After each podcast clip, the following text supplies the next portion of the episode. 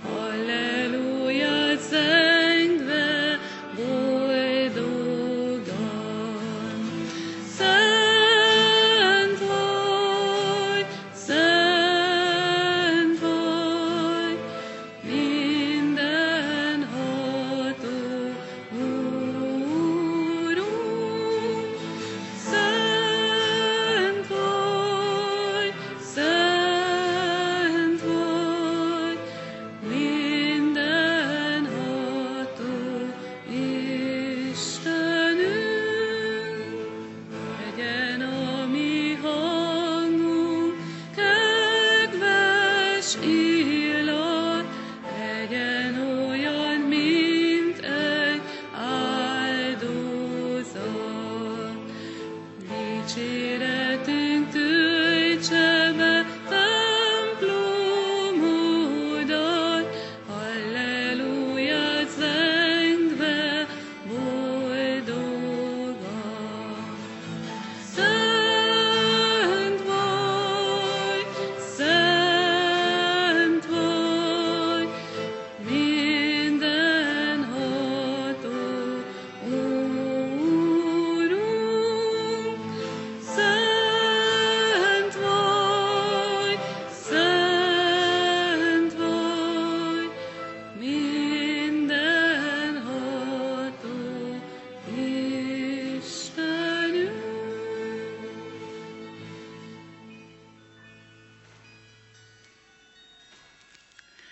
Hallgassuk meg Isten igéjét a 84. Zsoltárból.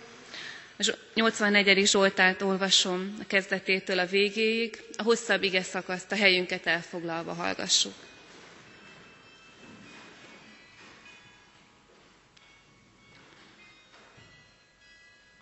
Mi kedvesek a te hajlékaid, ó seregek ura!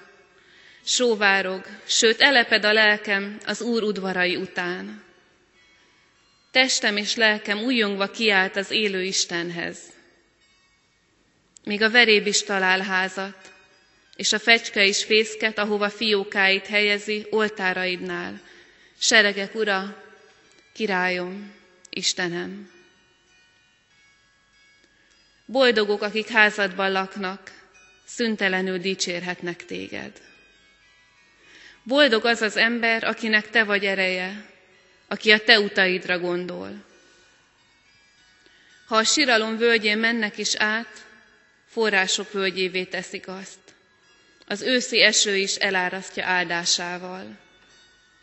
Újult erővel haladnak, és megjelennek Istennél a Sionon.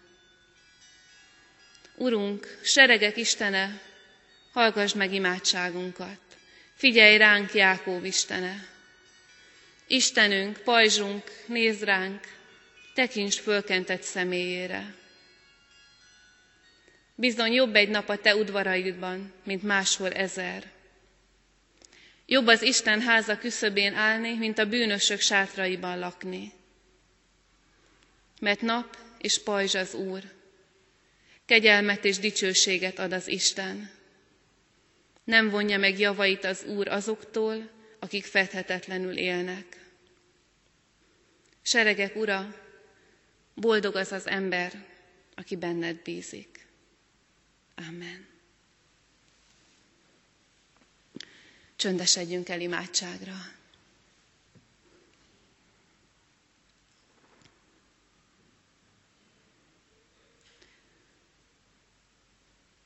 Urunk Istenünk, Atyánk, a boldogságot keressük, és közben itt van előttünk, újra meg újra megvallja a Zsoltár, a Szentírás, hogy a boldog ember az, aki, aki nálad van otthon. Hogy a boldog ember az, akinek te vagy az ereje, te vagy a segítsége, te vagy az öröme. És mégis olyan sokszor szem elől veszítjük ezt. Olyan sokszor feledkezzünk meg arról, hogy boldogság nálad lenni, hogy öröm téged dicsérni, és hogy ebből épül a mi magunk élete és boldogsága is. De most itt vagyunk, Urunk, a házadban, az oltárodnál, az oltáraidnál, jelenlétedben, és megvalljuk, hogy a Te jelenléted az, ami erőt és örömet adhat nekünk, és eligazítást. Olyan csendességet, amiben valami új születik bennünk. Kérünk, hogy cselekedd ezt most, meg most is. Jézus Krisztusért, megváltónkért kérünk. Amen.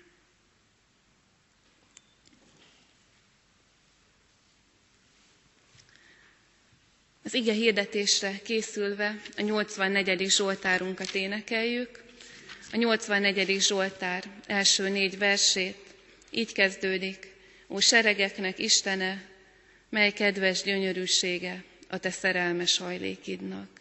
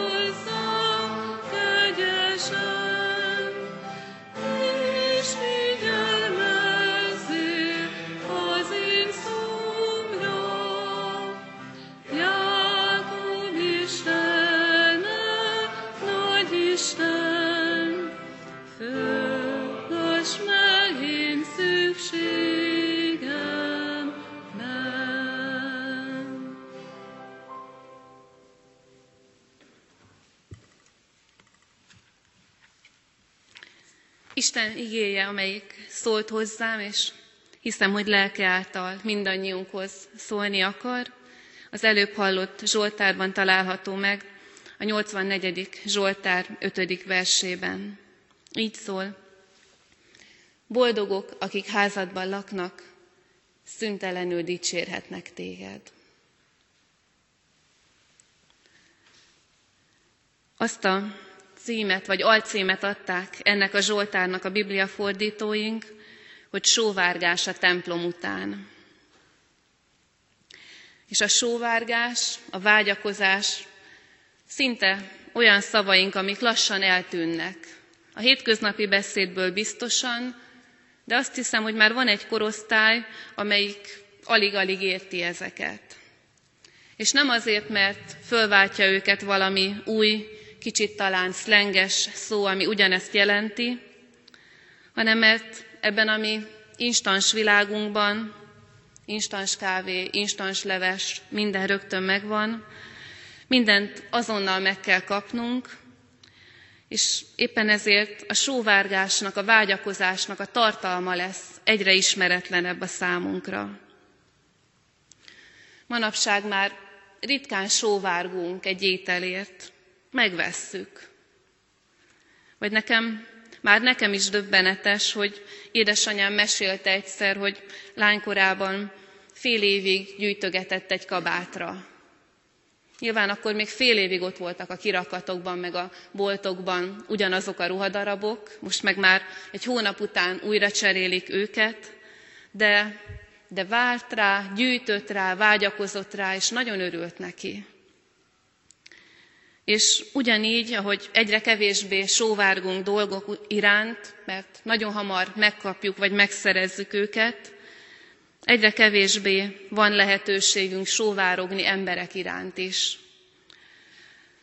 Már ha külföldön él az egyik-másik szerettünk vagy szeretteink, megoldjuk, átidaljuk a távolságot, több ezer kilométert akár a Skype beszélgetéssel, már a telefonhívásra se nagyon várunk.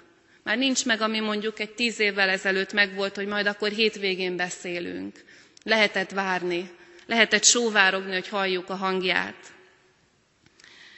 Nyilván ettől még bennünk van a hiány meg a sóvárgás, de, de másként éljük meg, és éppen ezért, mert mindent olyan gyorsan megkapunk, vagy minden tálcán kínálnak nekünk, egyre kevésbé értékeljük azt, amire vágyunk. Hiszen ami után sóvárgunk, amire várunk, ez mindig drágább is lesz nekünk. Egyre ismeretlenebb a sóvárgás a mai embernek, és talán különösen furcsán hangzik, hogy sóvárgás a templom után. Azt gondolnánk, hogy a templom és az Úristen sóvárog irántunk, amikor üresen áll, egy-egy templom, vagy várjuk, hogy feltöltődjön. És talán az első gondolatunkkal rögtön összekötjük az időseket és a betegeket ezzel. És ha volt ilyen időszak az életünkben, amikor egy beteg, hosszabb betegség miatt nem tudtunk Isten tiszteletre jönni, templomba jönni, amikor hiányzott, akkor talán valamit értünk abból, hogy mit jelent hogy vágyakozik valaki a templomba, vágyakozik valaki az Isten iránt.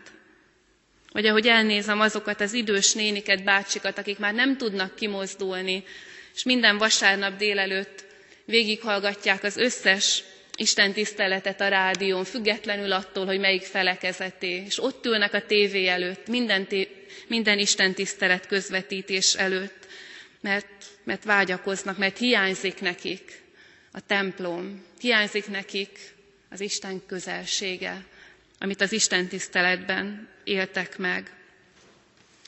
De megfoghatjuk ezt a hiányt, ezt a sóvárgást a templom iránt egy másik oldalról is. Nem csak azok sóvároghatnak a templom és az Isten iránt, akik már nem tudnak jönni, pedig szeretnének. Azt gondolom, hogy annál inkább értjük ezt a sóvárgást, minél többet jövünk Isten tiszteletre. Vagy talán helyesebb azt mondani, hogy annál jobban értjük, mit jelent sóvárogni a templom iránt, minél jobban szeretünk Isten tiszteletre járni. Talán nem mindig ugyanaz a kettő. De bocsánat a példáért, de azt gondolom, hogy teljesen természetes, hogy aki, aki csak a, azért jön egy-egy, vagy évente egy-két istentiszteletre, mert a gyermekének az kötelező istentisztelet, nem érti, mit jelent, hogy hiányzik a templom, vagy még nem érti. De akinek a templom az a szeretet otthona, az érti, hogy, vagy értheti, hogy miről beszél a Zsoltáros. És nem véletlenül mondom az otthon képét, mert a Zsoltárban is megjelenik. Átvitt értelemben, de nagyon szemléletesen. Ugye azt mondja a Zsoltáros, hogy még a fecske is, a madár is, Uram, a te templomaidnál rakja a fészkét. Még neki is ott van az otthona. És talán még jobban értjük, hogyha az Ószövetségi templomra gondolunk, ami tele volt nyitott udvarokkal, tele volt kisebb-nagyobb épületekkel, de azt gondolom, ugyan, ugyanígy a mi templomunkat is, ha jól körbenézzük, lehet, hogy találunk fecskefészket. És a Zsoltáros azt mondja, hogy milyen jó még a madárnak is az Istenháza az otthona, ahogy, ahogy nekem is. És ahogy tud hiányozni az otthon, úgy hiányozhat a templom is. És talán érezzük a Zsoltárból, hogy itt elsősorban nem a helyről szól a sóvárgás, nem csak, nem csak egy bizonyos templomért sóvárog a Zsoltáros. Nem csak, nem csak a templom az otthona, hanem ő az Isten iránt sóvárog. Az Isten jelenléte az, amit ő szeret, és az Istennél van otthon, és ezt szeretné újra meg újra megélni. Mit jelent az, hogy Istennél van az otthonunk, és ezután az otthon után vágyakozunk? Milyen az az otthon, ami, ami után vágyakozik a Zsoltáros, hogy megtalálja ezt az Istenben, és milyen az az otthon, ami után mi is vágyakozunk. Valaki azt mondta egyszer, és nagyon megmaradtak bennem a szavai, hogy a hétköznapokban többnyire állarcot viselek. A barátaim közt ruhát hordok, otthon viszont lehetek mesztelen. És talán értjük, hogy nem szó szerint kell ezt a mondatot érteni. De talán ez az otthon lényege. Az a hely, ahol, ahol nem csak testileg, de lelkileg is lehetünk mesztelenek. Ahol azok lehetünk, akik vagyunk. Ahol nem kell állarcot viselni, sőt, még takargatni sem kell magunkat a ruhákkal. Nem kell az igazi magunkat takargatni. Ez az igazi otthon, és az a kérdés, hogy ismerjük-e, hogy van-e ilyen otthonunk. Ez az a kérdés, ami azt gondolom, hogy életkérdés. Van-e olyan otthonunk, ahol lehetünk mesztelenek, pontosan azok, akik vagyunk. És azt gondolom, hogy mindig tragédia, ha valakinek nincs ilyen otthona. Vagy ugyanilyen tragédia, ha valakinek van otthona, de nem ilyen otthon az. Hogyha az otthonában nem mutathatja meg önmagát, ha nem pihenhet meg, ha, ha mindig tartania kell magát, ha mindig a jó arcát kell mutatnia. Nem beszélve arról, hogyha állarcot kell hordania otthon. És van ilyen. Ha nem olyan otthon az otthonunk, ahol lehetünk valóban azok, akik vagyunk, testileg, lelkileg, mesztelenek, őszinték, ez vagyok, te tudod, elfogadsz így, akkor előbb-utóbb máshol fogunk otthont keresni. És hány olyan történetet ismerünk, hogy emberek kitörnek a társukkal évekig, évtizedekig épített közös otthonból, mert nem érzik magukat otthon, mert nem érzik magunk, magukat a helyükön, elfogadva szeretetnek, és egy remélt új otthon reményében újat kezdenek. Viszont, ha olyan otthon az otthonunk, ahol, ahol lehetünk azok, akik vagyunk, ha olyan otthon az otthonunk, ahol lehetünk őszinték, szabadok, mezítelenek a szó jó értelében, értelmében, akkor az nem csak megtart bennünket, de az olyan otthon, hogy bármennyit vagyunk is ott, mindig vágyakozunk hazamenni. Hogy lehet, hogy csak egy fél napot voltunk távol, de már várjuk, hogy hazamenjünk. Az igazi otthon iránt lehet sóvárogni. De a Zsoltáros nem a családról beszél itt, mint otthonról, hanem Istenről, mint otthonról. És azt mondja, hogy lehetek, sőt vagyok az Istennél olyan szabad, olyan őszinte és olyan mesztelen, mint az otthonomban. Nem kell semmit takargatnom, nem kell semmit megjátszanom. Amilyen otthon van a fecske a fészkében, és csak az, aki egy fecske, ugyanolyan otthon vagyok én az Isten házában. Úgy, aki vagyok. Azt gondolom, hogy az a boldog templomba járó, aki nem érzi, hogy állarcot kell felvenni, amikor Isten tiszteletre jön. Amikor, aki nem, nem azt gondolja, hogy a legszebb ruhát kell fölvenni, hogy elfogadható legyen. És most értjük, hogy nem arról beszélek, hogy hogy illik templomba járni, milyen ruhába, hanem azt, hogy merjük-e az Istennek úgy megmutatni magunkat, ahogy vagyunk. Merünk-e úgy jönni Isten tiszteletre, és úgy megszólítani itt az Istent, ahogy az egyik ének mondja, hogy jöjj úgy, ahogy vagy, és dicsérd az Urat. Úgy, ahogy vagy. Ahogy otthon. Ahogy otthon fölvesszük a a talán kitágult, kifakult, de nagyon szeretett és kényelmes otthoni ruhát, és nem szégyeljük magunkat az otthoniak előtt, úgy az Isten előtt is megmutathatjuk, akik és amik vagyunk, mert otthon vagyunk nála. És hogyha az Isten háza, a templom ilyen hely nekünk, ha az Isten az a valaki nekünk, akinél otthon vagyunk, akinek megmutatunk mindent, az kifoghatni a földi otthonainkra is.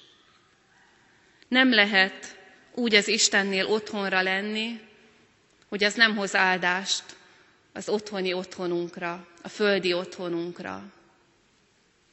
Biztosan volt már mindannyiunknak olyan élménye, hogy bementünk egy lakásba, lehet, hogy ismeretleneké, vagy majdnem ismeretleneké volt, és azt éreztük, hogy ez egy otthon. Nem tudom, hogy miért, nem is nagyon ismerem, hogy kik ők, de ez egy igazi otthon. Körbenézek a lakásban, rájuk nézek azokra, akik ott vannak, ott laknak, és ez egy otthon. És az ilyen elemi élményeimhez mindig, élményeim mindig olyan családokhoz fűződnek, akik az Istennél is otthon vannak. Akik vallják, hogy az én otthonom az templom, hogy nem én vagyok ennek a családnak a feje, hanem az Isten. Hogy az én otthonom az Isten védelmeben van elrejtve. Az én családom az Isten védelmébe van elrejtve. Ha Istennél otthon vagyunk, akkor az áldás lesz a saját otthonunkra is. A kérdés talán az, hogy hogyan lehetünk Istennél igazán otthon mire van szükség ahhoz, hogy olyan őszintén és szabadon lehessünk az Isten társaságában, az Isten tiszteleten, mint a, az igazi otthonunkban. És biztosan sok mindent lehetne mondani, én két dolgot szeretnék most kiemelni. Az egyik a rendszeresség, a másik pedig az elmélyültség. ahol keveset vagyunk, még akkor is, ha az a bejelentett állandó lakcímünk, az ritkán az otthonunk. Egy kamion sofőrnek sokszor a kis vezetőfülkéje sokkal inkább az otthona, mint az otthon. Mert a vezetőfülkéjében tölti az élete nagy részét. És ez igaz a kapcsolatunkra Istennel, hogyha időt töltünk vele, ha, ha az állandó lakcímünk az Istennél van, akkor, akkor otthon tudunk nála lenni. Kell, kell, hogy időt adjunk magunknak, hogy az Istennél otthon találjunk. Hogy odaüljünk az Isten mellé és beszélgessünk. Ehhez pedig kell a rendszeresség. És talán ezt többet halljuk, és talán kevesebbet a másikat, hogy nem elég csak a rendszeresség, de szükség van az elmélyültségre is. Egy, egy fiatal lány, ifis, régérdi ifis sem mondta, hogy hát ő sokat hallotta templomban is, hogy minden nap időt kell tölteni Istennel, ha a kapcsolatomat ápolni szeretném vele. És ő ezt komolyan vette, mert szeretett az Istennel lenni, és szeret, szerette volna erősíteni a kapcsolatát vele. És azt mondta, hogy újra meg újra kudarcba fulladtak ezek a csendességei, mert azt hallotta ugye, hogy minden reggel, a reggelt, a napot úgy kell kezdeni, hogy az Istennel, és hát ő egyszerűen nem az az ember, aki reggel észnél van. És azt mondta, hogy arra jött rá, hogy ha az Istennel valóban időt akar tölteni, akkor, akkor neki minőségi időt kell adni az, saját napjából. És azt mondta, hogy rájött, hogy a kora délután az, amikor ő olyan állapotban is van, hogy már oda tud figyelni az Isten szavára, az Isten lelke üzenetére, és, és amikor tud is erre időt adni magának. Kell, hogy elmélyülten is legyünk az Istennel. Azért is, mert, mert lemeszteleníteni magunkat Isten előtt is, ahhoz idő kell. Nem megy rögtön, azért sem, mert a mindennapi életünkben, a munkánk során annyi szerepbe vagyunk kényszerítve, vagy annyi szerep, amit, aminek meg kell felelnünk, annyi feladatnak, annyi, annyi arcot hordunk, olyan kevés helyen mutathatjuk meg magunkat úgy, ahogy vagyunk. És nyilván nem is kell mindenhol a legbensőbb valunkat feltárni, de az Isten előtt föl kell. És, és ehhez viszont elmélyültség kell. Ezt nem tudjuk egy öt perces csendességben megadni, se magunknak, se az Istennek. Kell, hogy minőségi időt adjunk az Istennek, és ezek az idők megsokszorozva, megáldva fognak visszajönni nekünk. Megtaláljuk az otthonunkat az Istenben, és ha az Istenben megtaláltuk az otthonunkat, akkor könnyebben találjuk meg a hétköznapi feladatokban, könnyebben találjuk meg a kapcsolatokban, könnyebben találjuk meg az életben. Aki tud az Istennél otthon lenni, ha aki ráérez ennek a jó ízére, az tud sóvárogni még többre az Istenből. Még több Istennel töltött időre, még több megélt és megértett ígére. És neki az élete és a földi otthona valóban egyre inkább templommá fog válni, Isten lakóhelyébé.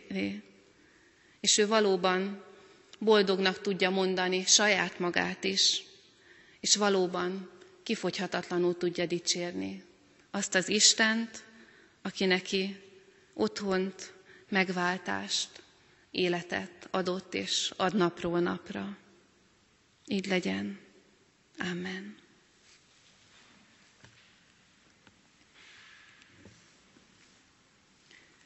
Válaszul Isten üzenetére a megkezdett 84. Zsoltárunkat énekeljük, az 5.-6. versét. Így kezdődik, mi pajzsunk, ó Úristen, fölkentedre, néz kegyesen.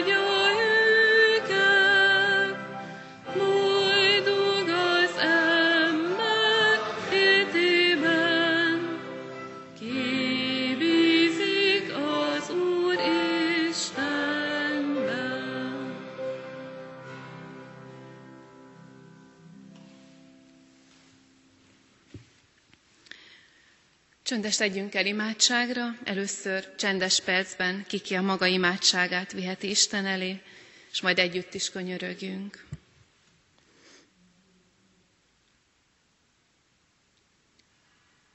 Magadnak teremtettél bennünket, Úrunk, és nyugtalan a szívünk, amíg benned meg nem nyugszik. Amíg benned újra meg újra otthont nem találunk. És megvalljuk, Urunk, hogy ismerjük annak a nyugtalanságát, és amikor látszólag benned, látszólag benned vagyunk, látszólag neked szolgálunk, látszólag veled vagyunk, és mégsem adunk úgy magunknak belőled, és nem engedjük, hogy te úgy adj magadból, hogy abból igaz találkozás szülessen. Kérünk, hogy újítsd meg a hitünket, újítsd meg a keresztjén életünket, amire elhívtál, és amiben járunk. És újítsd meg ne csak külön-külön, hanem együtt is ennek a gyülekezetnek az életét, az Isten tiszteletét, az imádságát, az énekét, is megkérünk új emberekkel is, és is megkérlek azzal, hogy bennünket, régieket belülről újítasz meg. Hisszük, hogy minden jó, ami tőled indul ki. Így könyörgünk, hogy áld meg a ma esténket, áld meg a holnapi napunkat, hadd találjunk valóban nyugalmat, hadd találjuk meg a nyugalom napját benned, és így könyörgünk a következő hétért, ami előttünk áll. Azt is hadd vegyük a te kezedből, és hadd gyökerezzünk benned, hogy véghez vihessük azt, amire a következő napokban, héten hívsz bennünket. Jézus Krisztusért hallgass meg minket, megváltunkért. Amen. Együtt imádkozzuk azt az imádságot, amire Jézus Krisztus tanított bennünket. Mi, atyánk, aki a mennyekben vagy, szenteltessék meg a te neved. Jöjjön el a te országod, legyen meg a te akaratod, amint a mennyben, úgy a földön is. Minden napi kenyerünket add meg nékünk ma, és bocsásd meg védkeinket, miképpen mi is megbocsátunk az ellenünk védkezőknek. És ne védj minket kísértésbe, de szabadíts meg a gonosztól, mert tiéd az ország, a hatalom és a dicsőség mindörökké. Ámen. Isten áldását fogadjuk. Bizony, jobb egy nap a te udvaraidban, mint máshol ezer. Jobb az Isten háza küszöbén állni, mint a bűnösök sátraiban lakni. Mert nap és pajzs az Úr, kegyelmet és dicsőséget ad az Isten. Nem vonja meg javait az Úr azoktól, akik fethetetlenül élnek. Amen.